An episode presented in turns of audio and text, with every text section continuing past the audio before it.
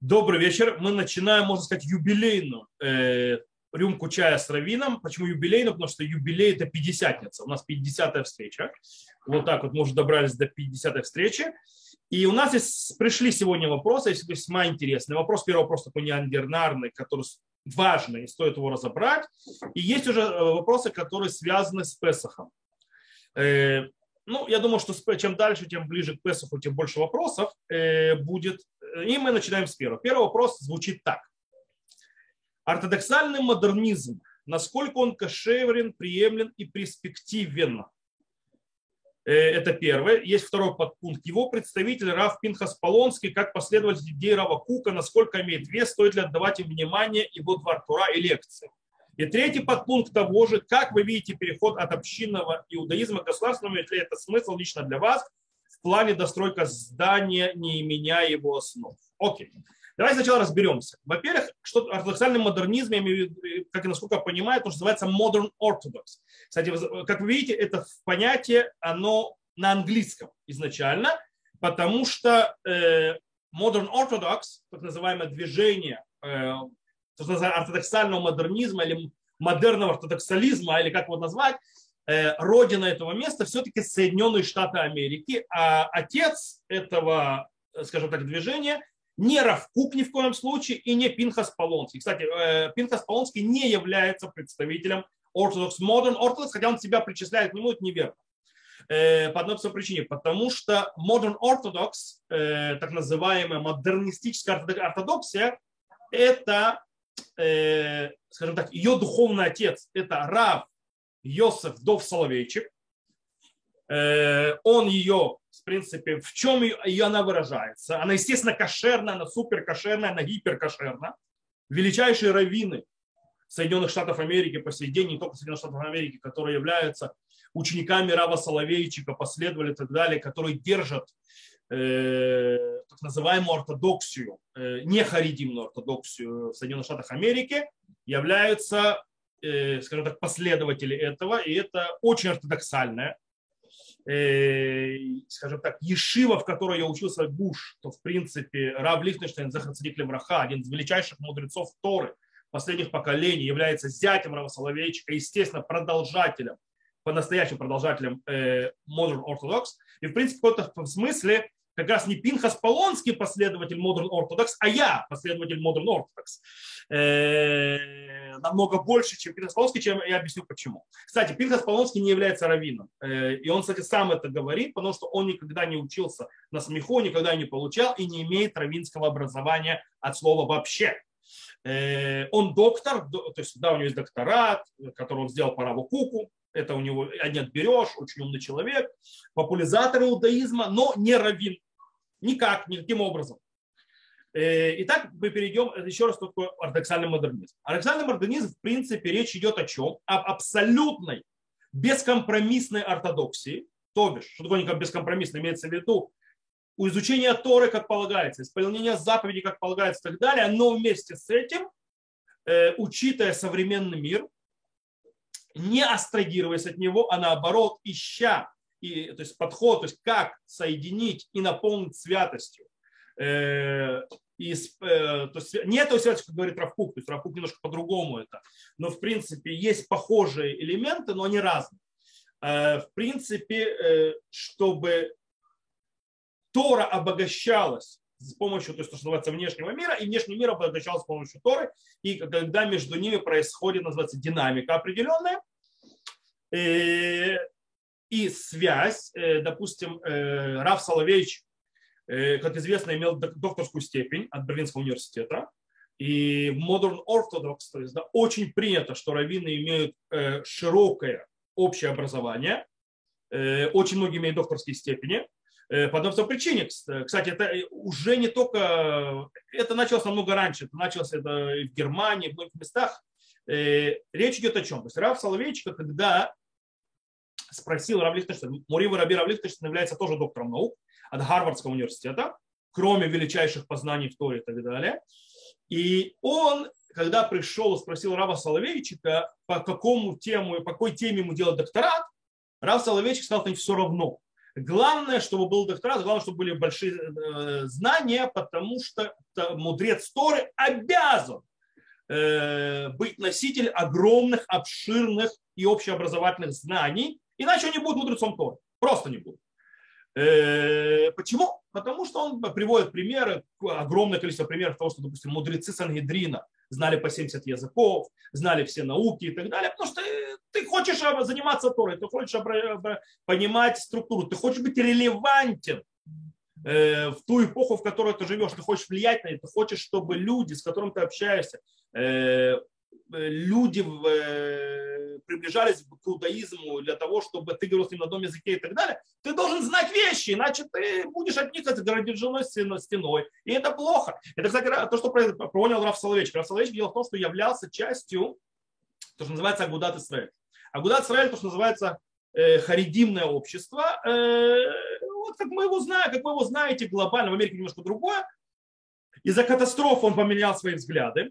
Кстати, обратите внимание, он являлся частью Агудат Исраэль, имея докторат. Окей? То есть он был частью харидимного общества, но имея общее образование. Это очень интересно. Он поменял взгляды из-за катастрофы на понятие сионизма и так далее, поэтому, как бы, в принципе, Modern Orthodox, что отличается от Modern Orthodox от религи... от религи... То есть это как бы религиозный сионизм вроде, только американского стайла такой, и чем он отличается от учения Рава Кука. Дело в том, что Modern Orthodox, в отличие от Рав Кук, глобально видит освящение так или иначе, то есть то, что называется государство. То есть сам Рав Кук нет, но его сын Рав Цви Иуда как бы продолжил, очень развил эту вещь, то есть, да, то есть какую-то определенную святую святость в государстве и так называемое понятие решит смиха геулатейн.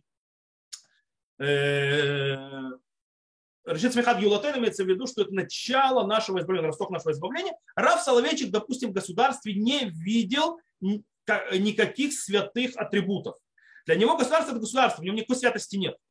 Он видел в государстве э, инструмент, который может помочь и очень сильно помочь и развить реализацию э, предназначения и задач еврейского народа.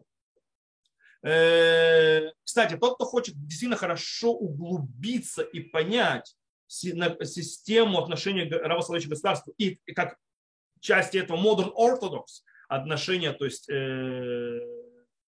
ортодоксии к государству и так далее, к сионизму, э, и вообще глобально понять структуру работы и понимание соотношения между, э, то, что назовем так, будничное, общеобразовательным, и между святым и так далее, как концентрируется понятие Modern Orthodox, я очень советую зайти на мой канал YouTube э, Раби Хаим Дов Бриск, то есть, да, это R-A-B-B-I, то есть, да, C-H-A-I-M, D-O-V и B-R-I-S-K. То есть вы заходите, находите меня там, и, и там зайдите в плейлист, там есть уроки по философии Рава Соловейчика. Вот уроки по философии Рава Соловейчика – это и есть философия религиозного модернизма. И вы увидите, она кошерна, приемлемна, перспективно, более того, перспективно, это э, Рав Соловейчик сделал революцию в Соединенных Штатах Америки. Он вернул многих в лоно религии. То есть до того, как Рав Соловейчик начал, то есть, распространять свою Тору и учить и так далее, э, положение ортодоксии в Соединенных Штатах Америки было очень плачевным. Э, вплоть до того, что вообще было очень все плохо. Э, И Рав Соловейчик прикладывал титанические усилия, чтобы развить ешивы, развить, то есть, как бы, ортодоксальную школу и так далее. Таким образом, что ортодоксия, если считать харидимную, причем харидимная тоже была очень бедная и скудная, она была очень маленькая.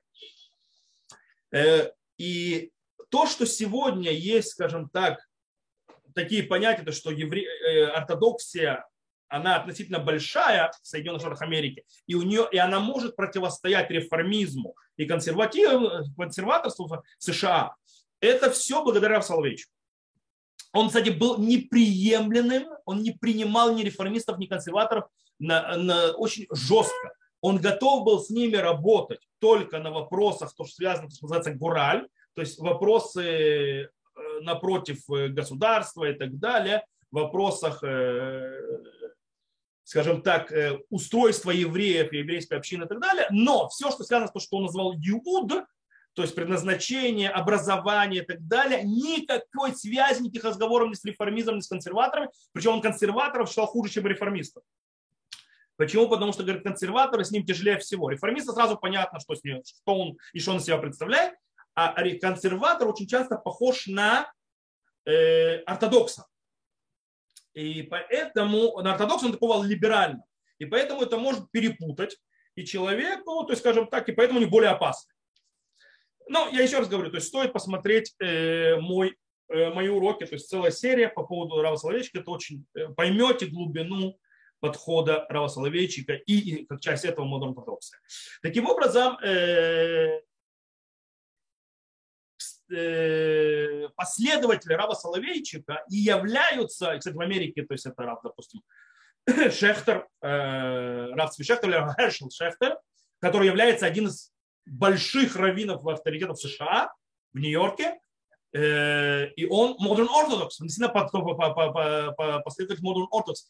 То есть, скажем так, много модерн ортодокс, вы если их увидите, они выглядят как харидим, то есть у них есть черные кипы, шляпы и так далее, но многие из них, они естественно, то есть, но они, правда, доктора наук и так далее, и так далее, и многие из них вязаных и так далее, мудрецы Торы, ешивы, все как полагается, все кошерно, все прекрасно, перспективно, кстати, может, кстати, модерн ортодокс очень сильно, он более усваиваем, допустим, тем харидим, даже в Израиле, которые, допустим, решают, что харидимное общество им мало подходит, и, но они не могут перейти, скажем так, на сторону подхода Рава Кука, который идеализирует государство и так далее, и так далее, им это немножко тяжеловато.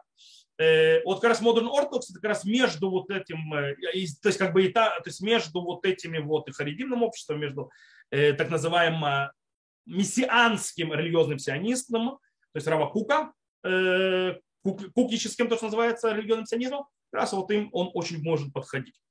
Окей, второй вопрос снова э, по поводу Пинхаса Полонского. Он не, я знаю, что он говорит, что он модерн ортодокс, он ортодоксальный модернист, это неправильно. Он, он не последователь Рава Соловейчика, он не говорит понятиями Рава Соловейчика, он не живет понятиями Рава Соловейчика. Я бы сказал, что он либеральный последователь Рава Кука, это не модерн ортодокс, окей?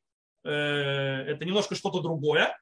В принципе, он таки да, много оперирует Полонский именно идеями Рава Кука, настоящими идеями Рава Кука. Единство, мессианство, видение в государстве какого огромного, э, скажем так, духовного качества и в его развитии государственном и так далее, и так далее, что Рав Соловейчик не видел. Рав Соловейчик в государстве не видел никакой святости. И поэтому модерн ортодокс не видит в государстве... Э, снова, в модерн ортодоксе люди, которые говорят молитву за государство, э, считают, что государство очень важно и так далее, но не приписывает ему какие-то святые атрибуты, то есть атрибутики святости или какую-то духовную самоидентификацию. Оно лишь инструмент для реализации, настоящей реализации, потому что без него многие вещи, которые связаны с нашей задачей еврейского народа, невозможно реализовать. И государство очень важно. Причем Рав Соловейчик говорит, что государство, если оно действительно будет работать, как полагается, и давать реализоваться тем вещам, то оно... нужный инструмент. Если нет, то оно, получается, становится ненужным. У Рава Кука немножко другое. Поэтому он таки, да, последователь больше Рава Кука, но в последнее время с очень либеральным, скажем так, креном, э, готов, причем, причем из-за идеализ, идеализации, идеологии, важности государства, из-за хранения государства, то есть как еврейского и так далее, он готов, скажем так, я видел в некоторых его лекциях, о вещах, о которых он говорит, весьма, скажем так, очень сильно либерализовать галаху и так далее ради того, чтобы типа никого не потерять, чтобы от государства и так далее, иначе происходит, пройдет раскол, и люди отделят религию от государства. Кстати, последователи Рава Соловейчика не видят проблему в отделении религии от государства. Многие из них. Почему? Потому что, кстати, по американскому стилю, что они не верят в этом, чтобы государство не вмешивалось в религию. Кстати, главное делители государства, религии от государства – это харидим, кто не знает. Меньше всего, то есть, не, то есть государство вмешивалось в религию. Многие последователи Рава Соловейчика тоже считают, что чем меньше государство вмешивается в религию, тем лучше. То есть чем меньше у нее, то есть поэтому главный раббанат Израиля, то есть да, то есть они считают, что это важно и так далее, но с другой стороны, как можно отделеннее от политиков. Потому что вы понимаете, что религия, когда она связана с государством, это не только влияние религии на государство, но это влияние государства на религию. То есть когда государство требует всякие вещи и так далее, и, естественно, вмешивается в выбор раввинов и так далее, что тоже не очень хорошо. Ну, во всем нету, нету идеалов, то есть, да, поэтому всегда нужно искать то, что это. По поводу, стоит ли отдавать внимание вот два тура и лекциям, на ваше усмотрение, я в последнее время все меньше и меньше впечатляю, скажем так, мягко говоря. Они весьма, скажем так, новаторские, новаторские, причем очень часто без базы, полагаюсь, снова я повторю, почему? Потому что Пинхас Полонский, он хороший популяризатор, но у него нет базы знаний раввинской. По этой причине он часто, скажем так, пишет вещи, идеи, это то есть как бы его идеи, и далеко не всегда они имеют базис в наших источниках. А иногда вообще не имеют. И они становятся проблематичны. Но то, что построено на тех вещах, короче, тут очень сложно с этим, мне тяжело сказать. Окей. Я третий подпункт очень интересен э, в этом вопросе. Как вы видите переход от общинного иудаизма к государственному? Или имеет это смысл лично для вас? Смотрите, э, государственный иудаизм, иудаизм, он как-то как по себе, Тора, она трогает все аспекты жизни. Все. Общинная жизнь иудаизма – это более жизнь изгнания. То есть, да, когда у тебя нет государственности, у тебя нет государственных вопросов, по этой причине ты живешь то, что община живет, и ты решаешь вопросы, которые связаны с общиной. Когда ты переходишь на другой уровень, у тебя есть государство.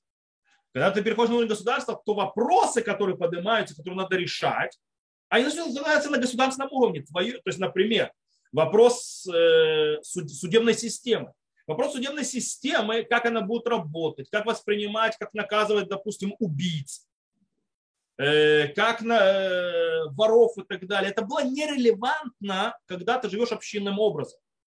Когда переходишь на государственную систему, ты обязан это учитывать. И поэтому есть мудрецы Торы, которые этим занимаются и так далее. Это нас поднимает на новый уровень. Новый уровень реализации тех заповедей, законов и вещей, которые не, невозможно были в общинном строе. Их куча, то есть все не перечислишь. Кто хочет, есть такая, можно найти, кстати, в интернете. Есть книга, шикарная книга, которую написала Рабилия Зелуда Бальденберг, цицилейца, называется «Илхот Медина. Законы государства», где он затрагивает кучу-кучу-кучу аспектов, которые связаны с государственными, то есть заповедями, которые, то есть, нужно как строить систему ту, как армию, как судебная система, можно людей в тюрьму сажать и так далее, и так далее. Все это, то есть, нас, в принципе, переводит абсолютно в другую систему координат. Это с одной стороны, с точки зрения галахи, тем, которые мы должны обхватывать. Но есть еще другая вещь. Когда, когда мы переходим, то, что называется, на иудаизм от штейтелов, то, что называется, от общин, которые там где-то деревня, там, там деревня, то, то есть это деревня, то есть шепетовка, там, не знаю, натовка и так далее. То есть все красиво, все происходит, люди рождаются, люди умирают, все происходит внутри, внутри, то есть деревеньки. Поэтому есть там раввин, который знает всех и Шлому, и Абрашу, и Хаимки, и всех на свете. Поэтому знает, кто гюр принял, то есть кто не принял, то есть называется, кто еврей, кто не еврей. Все внутри общины. Все друг друга знают. Когда мы переходим на государственный уровень, все меняется. Мои решения как раввина намного более, э, они, скажем, я, я не работаю только в своей общине. Человек, который живет в моей общине, он также живет в более глобальной системе. И поэтому я не могу говорить, это моя хата, я здесь все решаю, когда это влияет на то, как с ним будут относиться в другом месте. Поэтому многие вопросы должны решать, должны решаться масштабно. Я уже не могу говорить, то есть я сегодня, то есть я уже не могу как раввин, допустим, знать всех. Это уже нереально, потому что люди двигаются. Когда я хочу сделать гиюр, я не могу решать по-своему, то есть как я думаю правильно делать. Я должен прийти к какому-то консенсусу, то есть среди раввинов, для того, чтобы было это принимаемо для всех, потому что человек сначала живет в моем городе, но потом, может быть, в другом городе. Он женился, он, он здесь жил, потом он поехал, женился в другом городе. Там другой раввин, у него другой подход. И если мы, каждый, мы будем жить общинным мышлением, то в конце концов эти не смогут жениться с этими. Короче, будут проблемы. Вот. это так, на одной ноге. В принципе, тут на этот вопрос можно потратить много-много уроков. Но в принципе, э, если мы подведем итог, то выходит так. Э, переход иудаизма с общинного на государственное, это, во-первых, э, переход качественный, с точки, то есть количественный, с точки зрения э, людей, количество людей, евреев, которые должен думать о них, э, вопросов, которые поднимаются, и, естественно, качественных. Качественных – это какие вопросы поднимаются, это влияние решений тех или иных на, на более большие, скажем так, э, большие слои населения, это влияние на государственном уровне, на поколение иногда и еврейского народа, судьбы и так далее. Это то, с чем не встречается, скажем так, общинный раввин вообще. По этой причине э, место э, величайших раввинов поколения, а тем более их совета между собой и, и централизованной, скажем так, э, раввинской, скажем так, системы очень важна именно на государственном уровне, потому что мы не в Штейтеле. И нужно это понимать. И когда люди не понимают, начинаются проблемы. Начинаются проблемы и те, и другие. Смотрите, даже просто пример. Я когда, допустим, кого-то женю, то есть, да, я могу делать ему хупу и так далее, у себя отменять. Почему? Потому что если я живу в общинной системе, он у меня женился, он у меня разродился, он у меня умер, я его похоронил. То есть не я, там может быть кто-то другой раввин, который, но это все здесь происходит. Когда человек женился здесь, в одном городе, а я не веду централизованную запись и так далее среди всех, то он сегодня здесь женился, а завтра он поехал в другой город и женился на другой женщине, нет никакой связи, никто об этом не узнает. Или он поехал туда, он бросил женщину, никто не сможет ему ничего сделать. То есть, да, он сделал тебя гуной. Потому что нету, общ... кстати, общинных рычагов тоже они исчезли. Допустим, если в когда мы жили в общинном строем, а не в государственном, человек жил в этом городе, в этой деревне, в этом штейтеле, он сделал что-то плохое для общины, то есть, не знаю, там жену избивает, бросил и так далее, не делает вещи, которые полагается делать, община на него давит, его закрывают, то, что называется бойкотом, в синагогу не пускают, никто с ним не разговаривает, не танцует и так далее, и он бедный, он несчастный. На государственном уровне так его в этой синагоге, так он в другую пойдет. Поэтому система э, бойкота и так далее сломалась, не имеет уже никакой силы. То есть ты можешь забойкотировать и просто в лицо рассмеялся. Э, потому что мы много, другой уровень, другая система. Поэтому нужно прорабатывать даже в системе судо, судопроизводства еврейского. Нужно продумать все эти системы, как я могу на него давить, как я могу сделать ему. То есть, потому что ему сейчас... Если ты не будешь исполнять мое постановление, я тебя сейчас предам э, бойкот. Окей, предавай. Кому это интересует, он только рассмеется. Вот. Предавай до завтра. Вот. И это все влияет. Поэтому это совершенно другая система. То, давайте на этом мы подытожим и закончим. Иначе никогда не закончу эту тему. Я думаю, что глобально я дал посмотреть. Еще раз про Modern Orthodox. Советую уроки права Соловейчика. Послушать мои по поводу лекций Пинхаса Полонского. Он не последователь Рава Соловейчика, аж никак, поэтому нельзя его назвать последователем Modern Orthodox. Он не учился даже в таких ешивах, он не получал образования, то есть он не получал даже такой идеологии.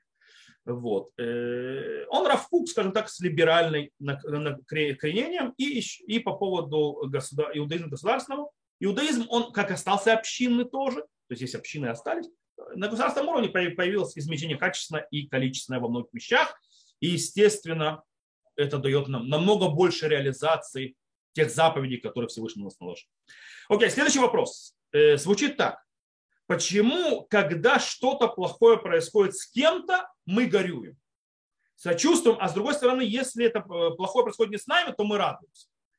Ну, здесь есть две вещи. Насколько я понимаю вопрос, речь такая. То есть, да, почему мы используем, скажем так, двойную вещь. То есть, э, с одной стороны, вроде с нами это не произошло, и мы все равно сочувствуем другим, но когда это не с нами, то есть беда пришла не к нам, мы радостны, что это не к нам пришло. Во-первых, второе, это явно абсолютно нормальное человеческое качество. То есть, да, человек радуется, что э, беда произошла не с ним, что беда обошла его стороной. Это нормально. Это вполне хорошо. Другое, что если он себя утешает То есть, да, что вот, допустим, у других было хуже или у других пришла беда, то, как говорят, то есть это, знаете, на иврите есть такая фраза. Царат э, рабин, то есть хацин и хама. То есть, да, когда это проблема многих, то есть да, проблема, которая другим пришла, это как бы половина утешения. Есть да, по-другому это говорят, это нехамат типшим, то есть да, это утешение дураков. Э, вот. Да, это нормально радоваться, когда беда обошла тебя стороной. По поводу, почему мы сочувствуем тем, кому плохо, Всевышний заложил в нас такую гениальную вещь, которая часть его сущность. Но не сущность, то есть его проявление. Сущность неправильно. Сущность мы не можем познать. Его проявление. А, то есть это часть от нашего божественного подобия. подобия. А, и называется она, другими словами, эмпатия. Эмпатия – это возможность представить себе боль другого и сопереживать ей. Это умение, которое существует только у человека, как создано по образу и подобию Всевышнего.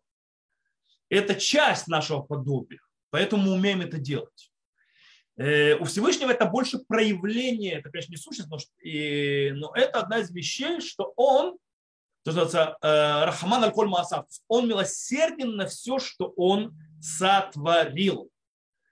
И по этой причине у нас тоже есть эмпатия, то есть к тем, похожим на нас, то есть, то есть на, кстати, не только на нас, это может быть на животных тоже, на многие вещи, то есть мы их жалеем, и мы сопереживаем, и мы умеем чувствовать ту боль, которую чувствуют они. Это часть божественного, которая у нас есть. Вторая часть, как я сказал снова, это природа человека, она менее божественна, она более связана, скажем так, более э, животным э, инстинктами человека. Когда, то есть, когда мне неплохо, мне хорошо. То есть, кстати, когда беда обошла, стоит э, порадоваться. И, то есть, не порадоваться, порадоваться за себя. Ни в коем случае не порадоваться, что беда прошла к другу.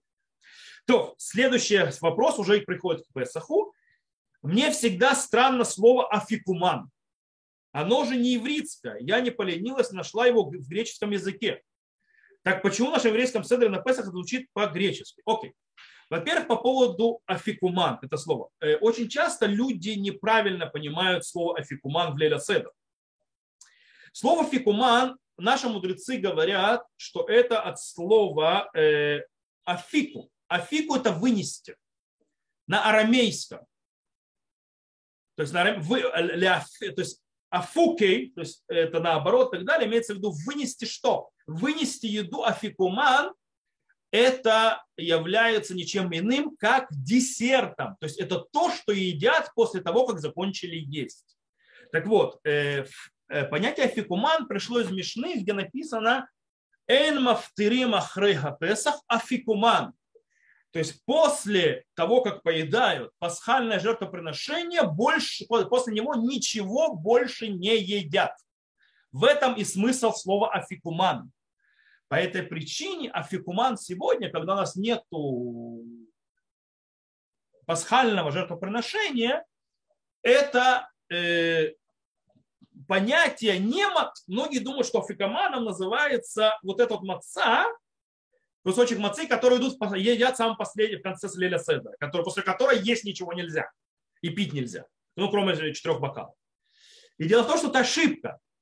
Эта маца не называется афикуман, а после нее уже нельзя афикуман. То есть после того, как ты съедаешь эту мацу, все. То есть происходит, то есть после нее уже нет афикумана. И, и, и это не то. То есть как это вошло? Теперь, действительно, в греческом языке есть слово афикуман, то есть похожее на слово афикуман, что обозначает десерт. Вполне возможно, что это пришло в арамейский язык или с арамейского в греческий. Там они гуляли туда-сюда, то есть рядом, то есть языки.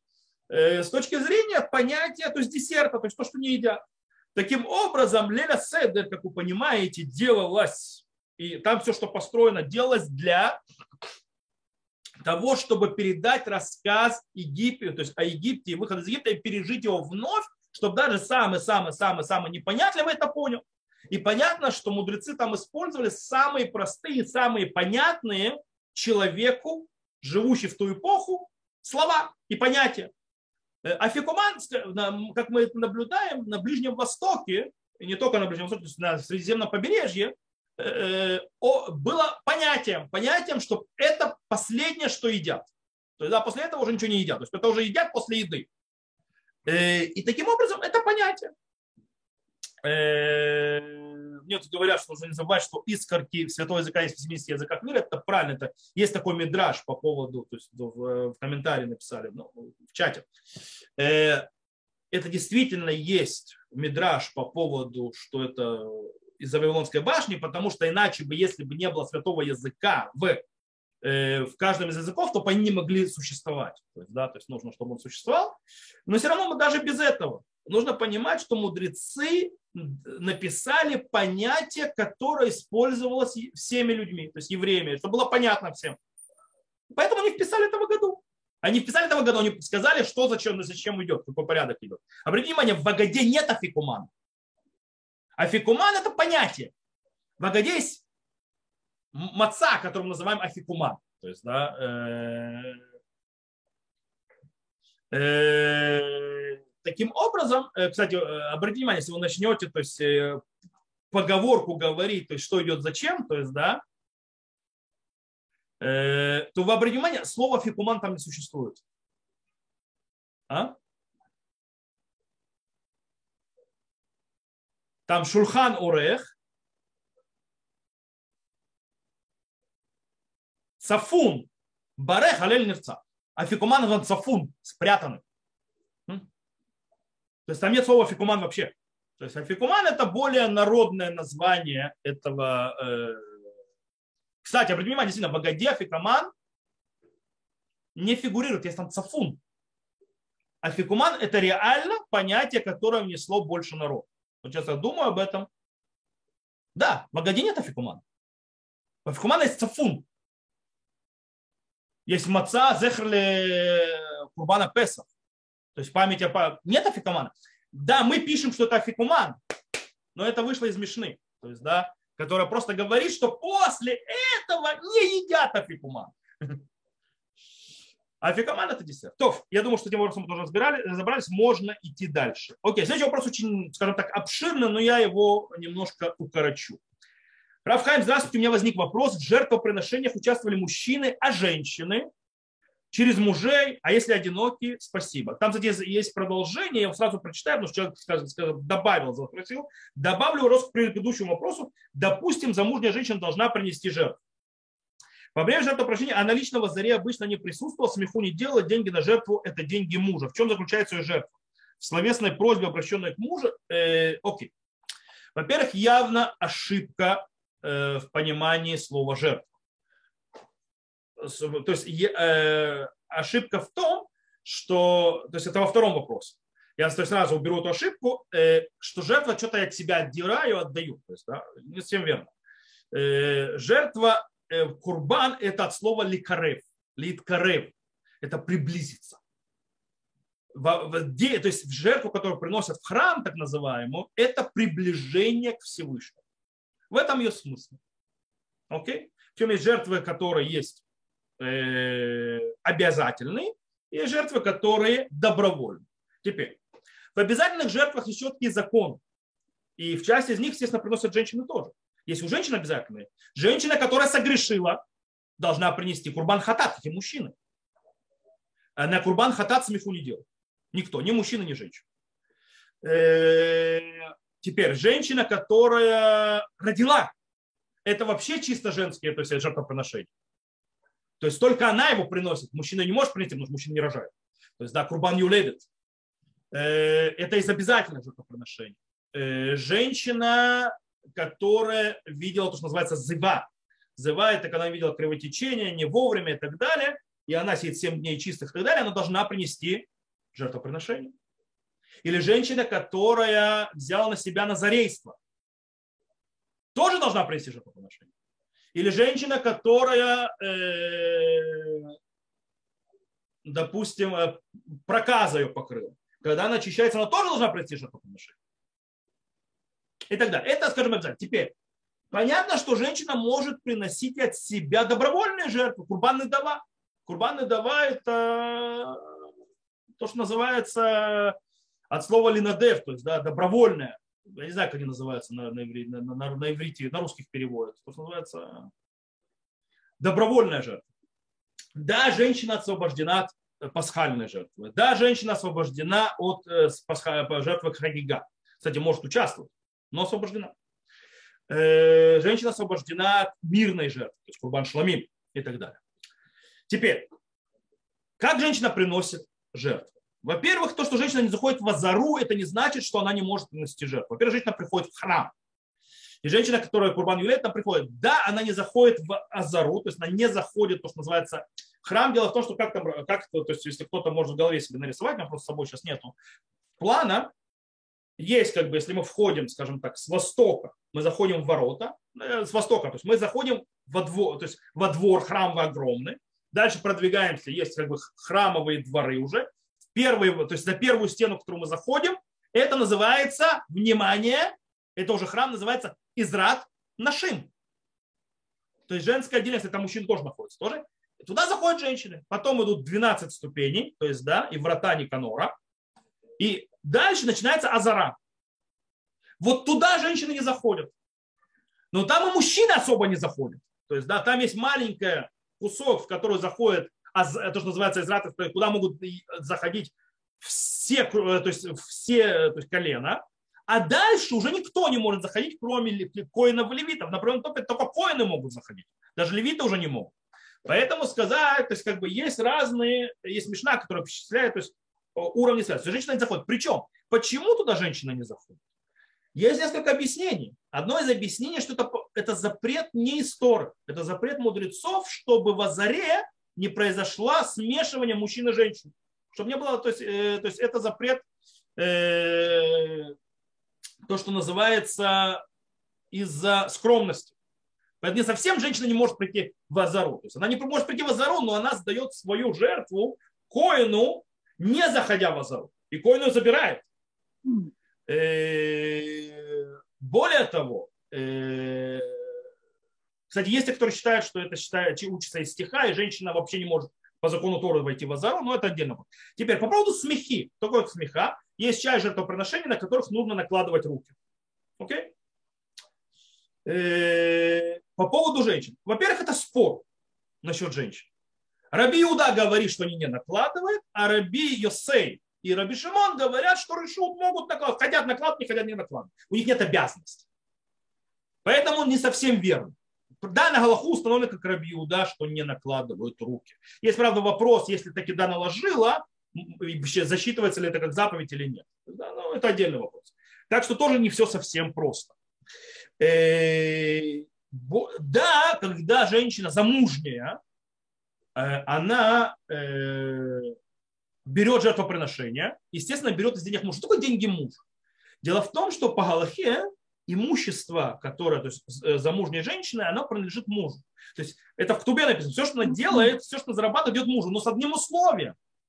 Если он предоставляет ей все ее нужды. Он ее кормит, обувает, заботится обо всем. Тогда все, что она зарабатывает, все, что она делает, все ее рукоделие и так далее, все принадлежит ему. Они могут разделиться. Это, правда, глупо, это неправильно. Это очень неправильно с точки зрения ведения вообще семейной жизни. А он, она может сказать, то есть, то есть, э, э, называется, нинизон и неоса, то есть, да, я не буду от тебя кормиться, пусть я не никаких, то есть, ни, ништяков, но я тебе не, то есть, все, что я зарабатываю, не твое, это все мое. То есть, и как бы, то есть, получается система, то есть, да, то есть, она его не, то есть, он ее не кормит, он за нее не заботится и так далее, но и он не получает ее никакие, то есть, то, что он зарабатывает. Это ненормальное семейное отношение. Поэтому сказать, что это деньги мужа, галахически они деньги мужа, ну, совсем. То есть как бы женщина часть этой системы, и он обязан, это часть обязанности, то есть это как бы часть этого, вот, скажем так, э, отношений, что он должен давать деньги. Теперь, тоже не все так просто. Иногда есть вещи, имущество, которое принадлежит женщине. И женщина, если она хочет, она может использовать свое имущество для, именно для того, чтобы приобрести жертву. Просто муж обязан ей давать деньги на жертву. И покупать, то есть выделять ей жертву.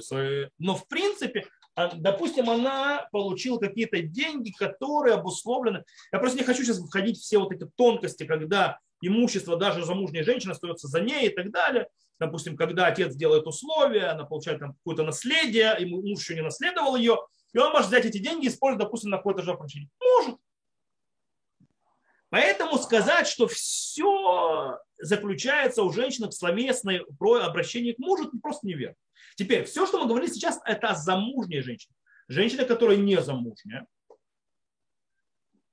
У нее тоже есть огромное количество возможностей, то есть приношения жертв. Все те жертвы, которые мы перечислили, не дай бог, то есть она согрешила, она должна приносить жертву, не дай бог, то есть, то есть она была проказана, должна приносить жертву, она может от себя приносить жертву. Более того, может произойти такая вещь, что женщина забеременела, после этого муж умер, но она родила, и нужно приносить жертву роженицы, нужно.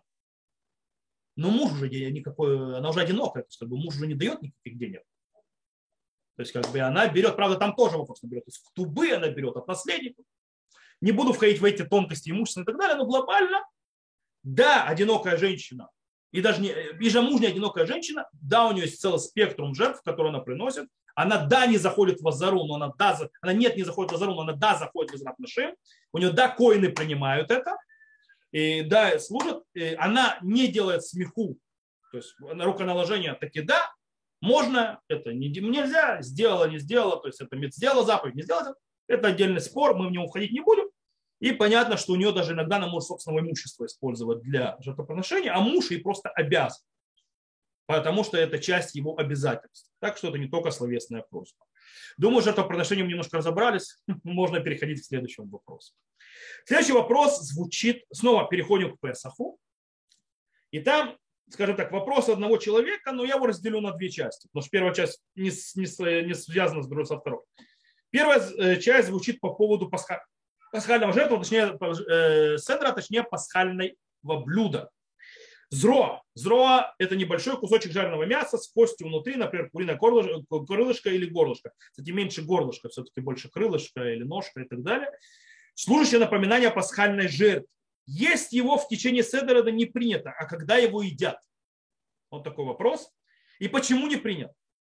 Это первый вопрос. Второй вопрос пока оставлю. Он, отдел... Он тоже связан с Песахом, но по другой теме. Окей.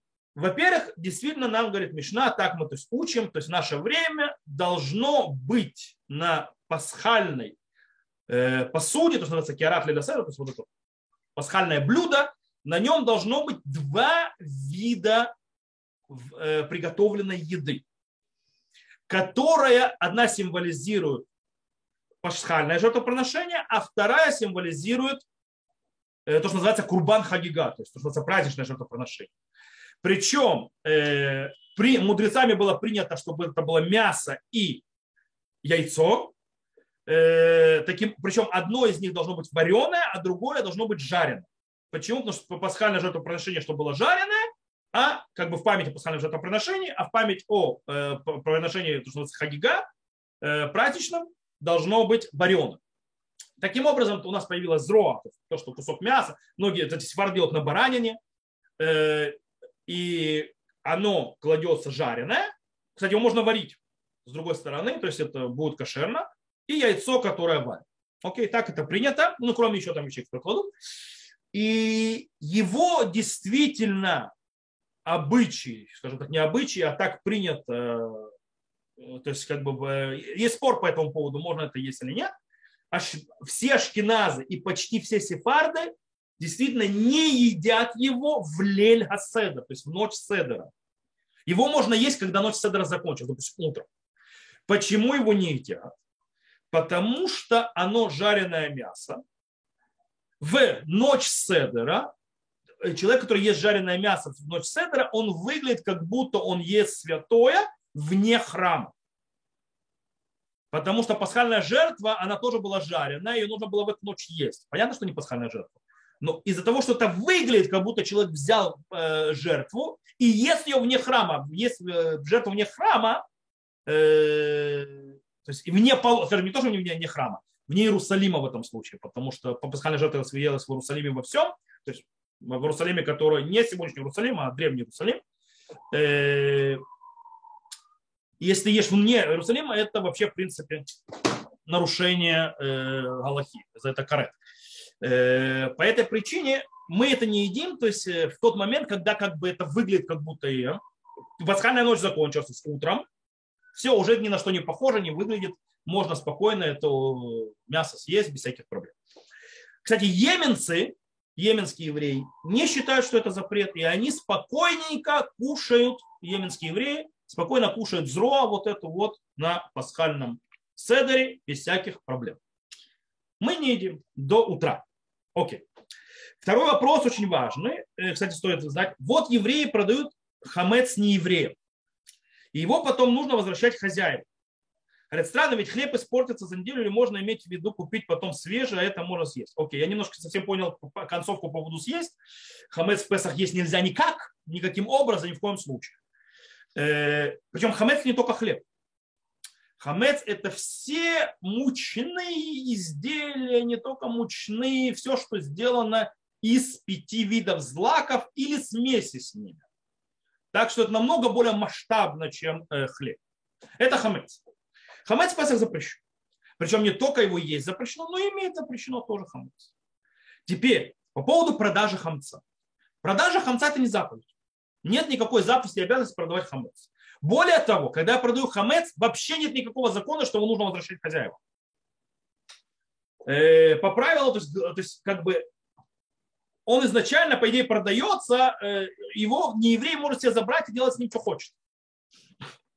И никому не возвращать. То, что делаешь, он таки да возвращается. Теперь, э, продажа хамца это больше, скажем так, появилась в Европе.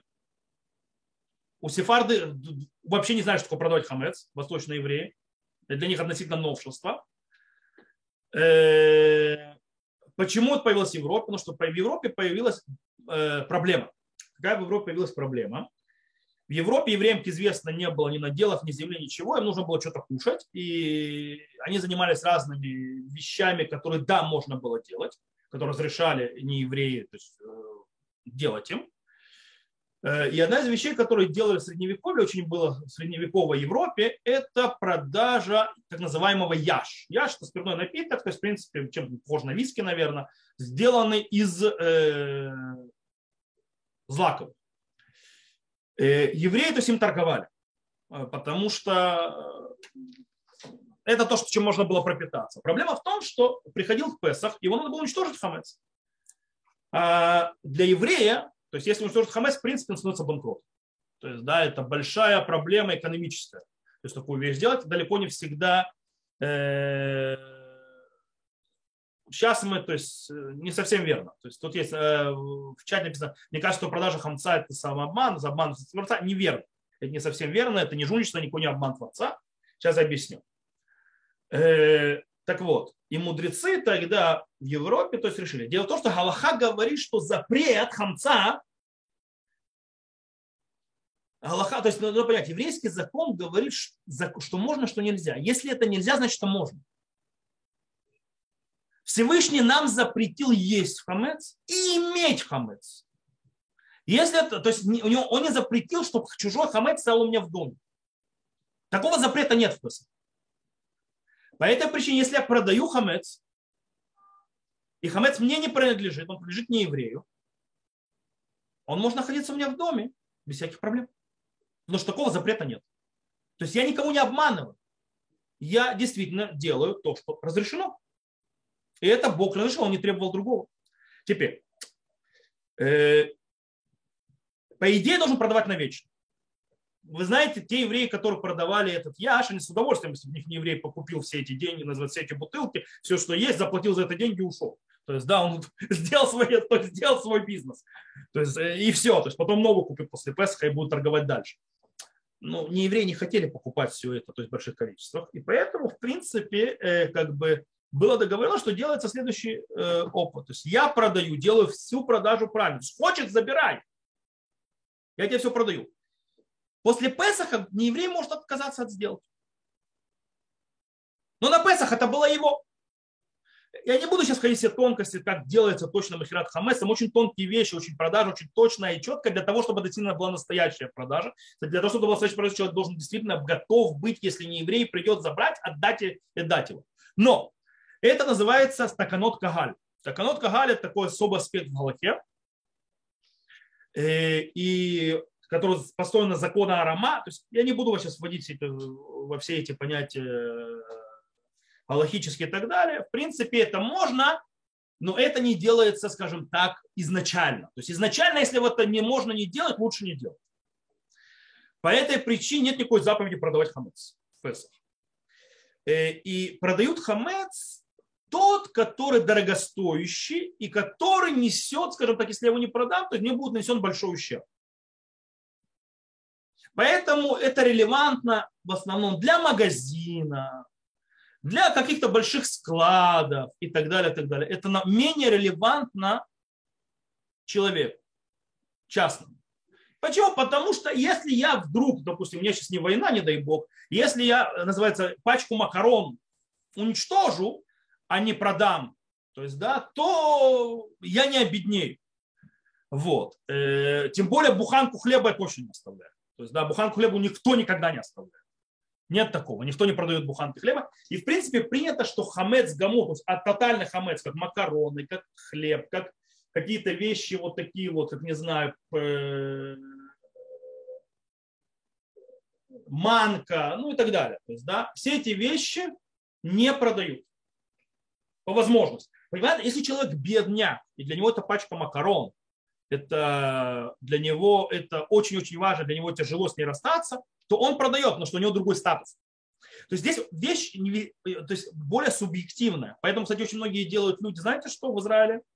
В Израиле очень многие отдают хамец, который у них остался, в организации, которые собирают еду для бедных. Они, организации собирают еду, то есть перед Песхом этот хамец, они его продают, и потом после Песха раздают бедным. Почему? Потому что для бедных это потеря, то есть это большой, огромный ущерб. И для них это мудрецы постановили эту канун. И это решается эта проблема. То, что да, продается, то, что да, обычно, то, что делают, продают, делают продажу хамца на всякий случай. Забыл где-то. Забыл уничтожить хамец. Если он будет продан, то есть называют, то есть я решил эту проблему. Или вещи, которые я не знаю, там есть хамец, нет хамца, непонятно. То есть, да, я это продаю на всякий случай. Или вещи, допустим, они, хамца нет, но я пользовался хамцовым посудой, лазил и так далее, поэтому не хочу заморачиваться. Хотя, в принципе, если там нету крошек хлеба и так далее, можно просто закрыть и не пользоваться, не будет хамцов. То есть вещи, которые или смеси хамца, то есть, да, это не хамец, а откровенно, не мучное там изделие, а есть там добавки муки, то есть какие-то, то есть, да, но это что-то другое. Э, в этом случае... Э, В этом случае это будет э, как бы тоже продаем, для того, то есть это можно продать, потому что на это вообще запрет не распространялся, то есть да, глобально. Короче, если подведем итог, то никакой хлеб мы не продаем, хлеб мы не держим, естественно, никакого хамца не едим. Хамец продают те, у кого действительно это огромный ущерб. Мы продаем только те вещи, которые не абсолютно хамец. Снова. Тот, кто продаст абсолютно хамец, ему есть на кого положиться. То э, на этом я, мы, у нас закончились вопросы, да и время у нас заканчивается, в принципе, уже.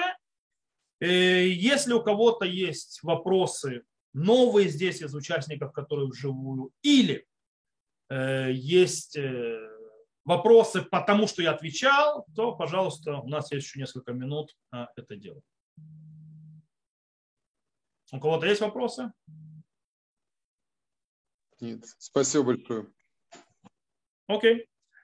То раз ни у кого нет вопросов, не по тому, что мы говорили, не новых каких-то, то всем хорошего вечера, будьте здоровы и увидимся. Спасибо. Вы выздоравливаете, а то вы тут покашливаете. Здоровы. Я покашливаю? Да. Я покашливаю всегда, это нормально. А. Когда я говорю, вы не забывайте, у меня... Спасибо. Да, да. Вот, когда я говорю, вы не забывайте, что у меня высыхает здесь все.